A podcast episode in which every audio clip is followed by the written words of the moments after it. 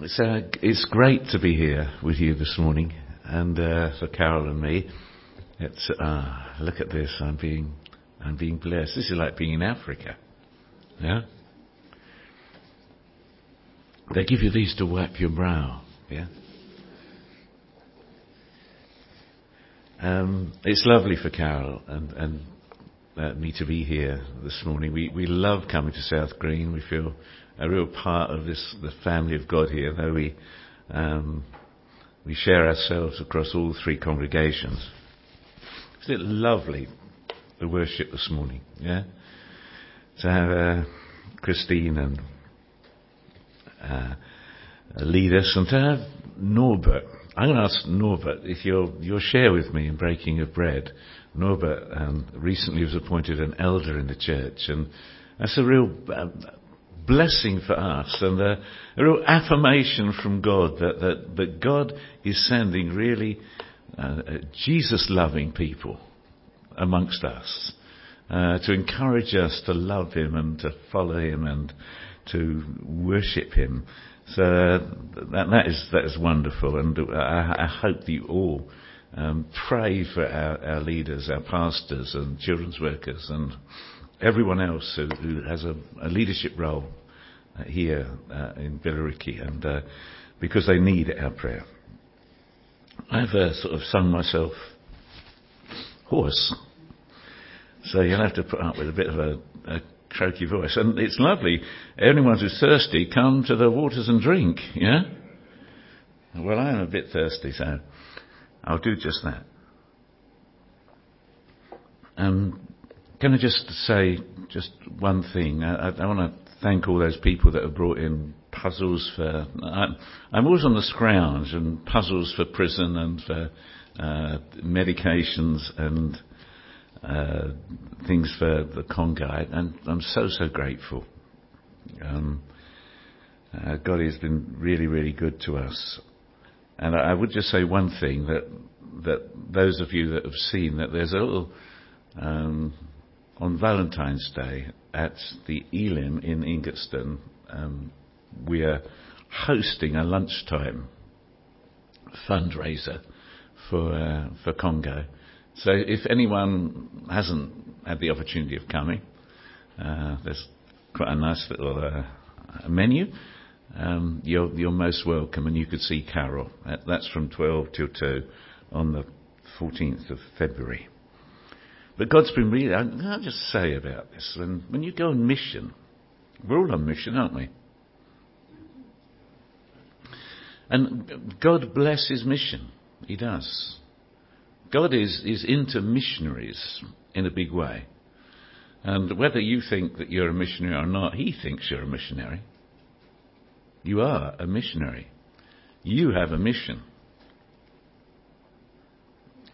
And it is just where you are. And you, you can think, well, maybe my best days are over. Well, they're not as far as he's concerned. Do you know potentially your best day is today? Yeah?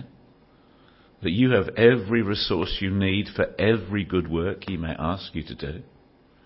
If you just open up your life to the opportunity of touching someone with the love of Christ, you'll feel whatever you offer him. And we went to um, India last year, and uh, it was always a big thing because there's so many humanitarian things that we support. And uh, this church is a giving church, all our, our friends are giving friends, and uh, but every time I, I, I go, and maybe I've been to India seven times in the last ten years, to Congo almost every year, God has opened up heaven each and every time without necessarily asking. And it is a big, a big thing. This, this time I'm going to Congo in two weeks' time. as long as I get the visa this week. But I'll be going. And it, it, it obviously involves going to the Congo, but it involves a, um, a journey across from east to west, which is um, about 800 or 900 miles when I'm there. And uh, most of the crusades and things that we, I need to support because they've, they've got, got no money and things like that. And God is so lovely. And this isn't a request for money because God has supplied. And at Christmas, we had nothing. And someone out of the blue gave a thousand pounds, another person gave a thousand pounds. And now we have more than enough. Not for, for my own uh, affairs or anything like that, but for the ministry that we're going to take part in. God is so good. And God will never, if you've got a mission, if you decide to walk, walk down the street and knock on someone's door and say, May I pray for you? Because I know you're needy. Well, you wouldn't say, I know you're needy, but you know, may I pray for you? the Holy Spirit will come upon you. And God will do amazing things. This chapter that Norbert read out is such an amazing passage of Scripture. It's quite gentle. It just says, Come, seek, ask receive. It doesn't ask for, for much from us.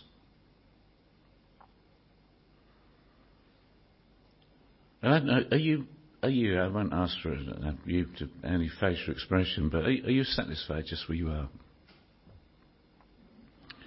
With your experience of God? Are you just happy that this is as far as I'll ever get? I've achieved. I've, I've we've done great things with God. Seen this fellowship blessed over the years.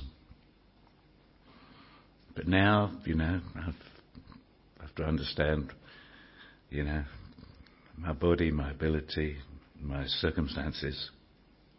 This is it. I'm just sort of content. Because this passage starts with a, a challenge. He says, Come to me, all who are thirsty. That's all he asks for, is for you to come. He doesn't ask you to do anything else, he just says, Come.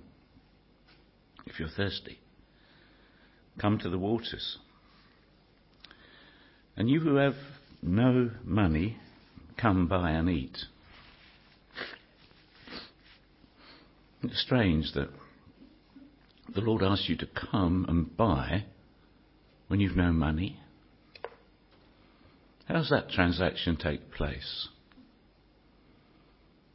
How can I buy with no money? There's only one way I can buy with no money. And that is if that which I need to buy has been bought for me. Or, take it another way, that someone has given me their card and says, You buy on my account. You've got to buy, but you haven't got to pay anything because the price has been paid. Hallelujah. But you must come. And you must be thirsty.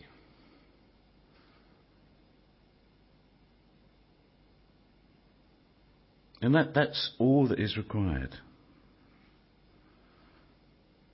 And as I, as I thought of this,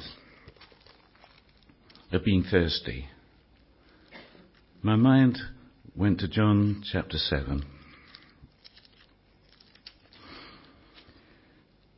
This is just six months before Jesus was crucified. It was on the feast of the Tabernacles, which was an annual feast that the Jews would be called.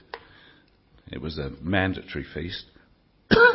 they were expected to come and pilgrimage to Jerusalem. Hundreds of thousands of them had come. Feast of Tabernacles. Remember the time when they were in the wilderness and they'd lived in, in tents for 40 years. It was looking back to way, the way the Lord had provided. The Lord had, had, had, had kept them daily, met their every need, led them, dwelt amongst them. But it was also part of looking forward to the coming Messiah, the coming of the one who would set them free,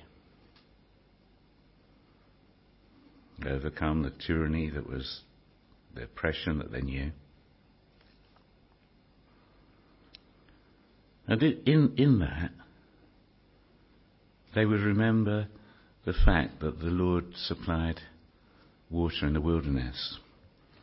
If you turn to, uh, I think it's in Exodus 17,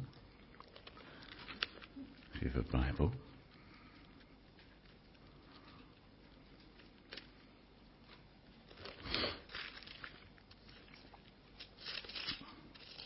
After a short while they'd, they'd, run out of water. Remember, there's hundreds of thousands of, of Israelites there. And the whole Israelite community, verse 1, set out the, from the desert of Sin, travelling from place to place, as the Lord commanded.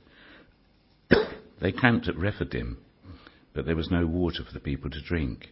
So they quarrelled with Moses, Give us water to drink. Moses replied, Why do you quarrel with me? Why do you put the Lord to the test? But the people were thirsty for the water there, and they grumbled against Moses. They said, Why did you bring us up out of Egypt to make us, uh, bring us up out of Egypt to make us and our children and livestock die of thirst? Then Moses cried out to the Lord, What am I to do with these people? They are almost ready to stone me. Then the Lord answered, Walk on ahead of the people Take with you some of the elders of Israel, and take in your hand the staff with which you struck the Nile, and go. And I will stand before you by the rock of Horeb. Strike the rock, and water will come out of it for the people to drink. So Moses did this in the sight of the elders of Israel, and he called the place Massah and Meribah, because Israel quarrelled and because they tested the Lord. Is the Lord among us or not? Amazing miracle. Striking a rock, water gushing out and feeding hundreds of thousands of people. Can you imagine that? That that rock was struck. And so they'd always remember this. The Lord never wanted them to forget it. And so on the, the, it says on the last and greatest day of the feast in John 7, Jesus stood and said in a loud voice, If anyone is thirsty, let him come to me and drink. It's very similar to the Isaiah 55. Whoever believes in me, as the scripture has said, streams of living water will flow from within him. By this he meant the Spirit, whom those who believed in him were later to receive. Up to that time, the Spirit had not been given, since Jesus had not yet been glorified. And then the people were quite confused. Some uh, thought he was a prophet, and others maybe the Christ. But they just were saying, well, this guy's just from Galilee. How can he, how can he say these things? Again, if anyone is thirsty, let him come to me and drink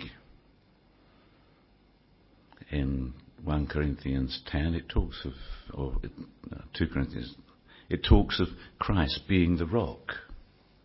That the rock was struck was, was, was Jesus.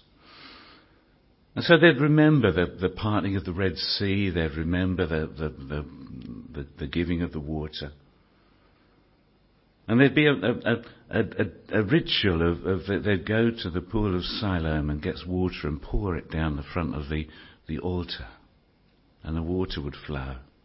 And on this last and greatest day of the feast, there were there were different groups of people. Some would, would go to um, and, and, and from the Kidron Valley and get branches of palms And they'd, they'd come towards Jerusalem and the temple, and they would sing these great psalms of ascent, the Hallel. You can imagine all thousands of people with palms coming. Others would go to the pool of Siloam and get a, a, a special jug, and they'd fill it with water, and they'd bring that. Others would be preparing the offering, and they, they, they would circle the steps of the temple seven times to remember Jericho, and they would they would break the, the these these palm branches on the steps until they were in pieces to, to, to symbolize the coming down of the wall. They would be bringing up the water and they'd pour it down the, the temple and they'd mix the water with wine down the um, altar and it would come trickling. And then there would be electric with all this celebration going on. And Jesus stood at that moment. As they were thinking about the rock being struck, and he said, If anyone's thirsty, let them come to me and drink. He said, It's all about me. This was all a foretaste, a foretelling of me. I was the one to be struck. I was the one that was struck at the instruction of God so that you could receive what only I can give. The water of life. Life itself. And all you need to be is thirsty and come and drink. But there was a a second occasion in the, in the wilderness. In Numbers chapter 20, again, there was no water. Again, the people took umbrage at Moses. And in Numbers 20,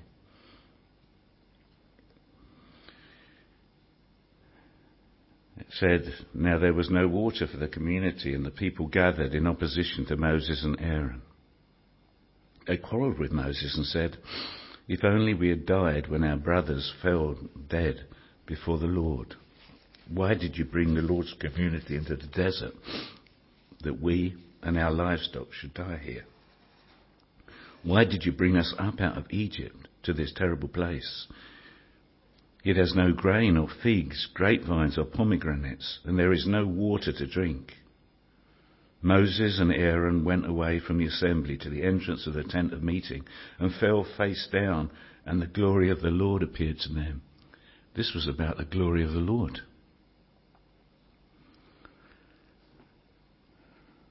God's glory had appeared. And the Lord said, Take the staff and your brother Aaron and gather the assembly together. Speak to that rock before their eyes, and it will pour out its water. Again, the rock. The rock would supply everything they needed. You will bring water out of the rock for the community so they and their livestock can drink. Praise the Lord. So Moses took the staff, that's what God told him to do, from the Lord's presence and he and Aaron gathered the assembly together in front of the rock.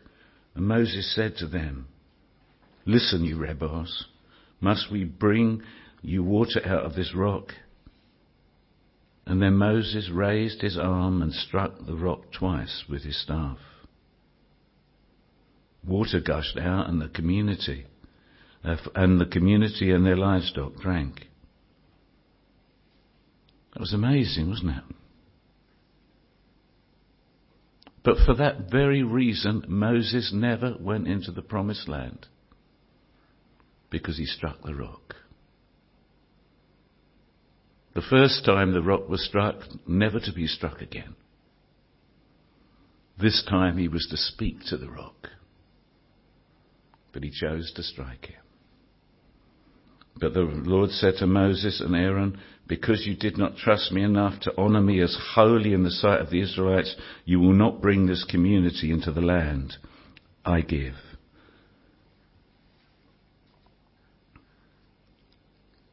Jesus is never to be struck again. He's to be spoken to. He has been struck. And now this morning for you and I is for us to speak to the rock. To speak to the one who laid down his life and praise the Lord was raised again on the third day. And now is at the right hand of God to be spoken to. And say, I'm thirsty. The rock of God, I stand before you and your glory. And say, I'm thirsty. I need the water of life. I need your Holy Spirit. In John 7, it was, talking about when Jesus said, Is anyone thirsty? Let him come unto me and drink. I am the living rock. People did not understand, but the, John says he was talking about the Spirit which was to come. The giver of life. He is my Saviour. Hallelujah. That's what we're going to remember and celebrate. But He is my continual giver of life.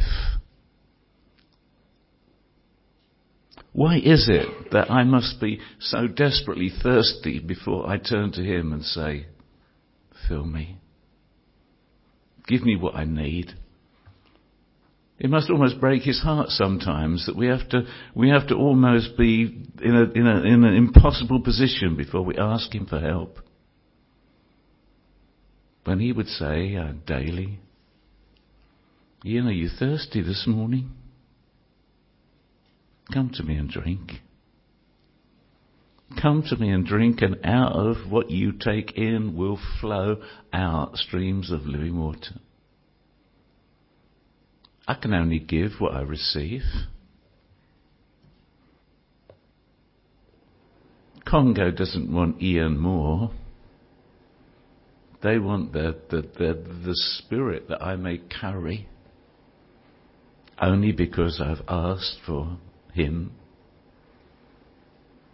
When did you last come before God and say, just humbly, fill me? I don't want to be filled with anxiety fear, doubt, worry. I want to be filled with the Spirit of God. Not only because I need Him, but because God wants to give Him. Today, for you, just where you are. We celebrate his, that he's struck, but what should happen as we celebrate is that we receive this amazing gift of the Holy Spirit. Till we are, are so overflowing with his glory and his majesty that nothing's too difficult for you. There's no one that you can't reach with love. There's no one that you can't forgive. There's no one that you can't help in some way. There's no one beyond your prayer. You, you begin to understand the heart of God. All because you just do this one thing, because he was struck that you come to receive.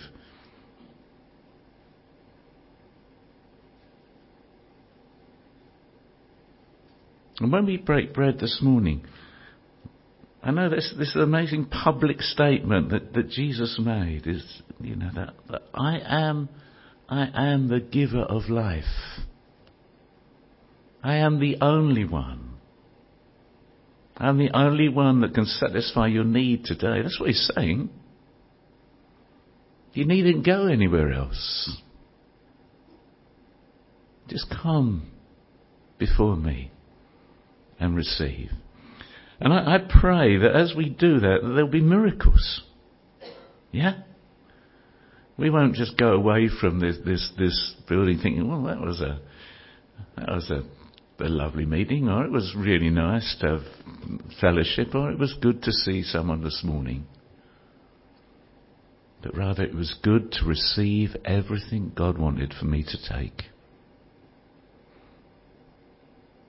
You know, I, I look at, at, at people. He said you shouldn't look as people in the, uh, in the in the flesh. You should look at them spiritually. And I'm sure God looks at us and he thinks, yeah, you're, you were saved to carry his glory.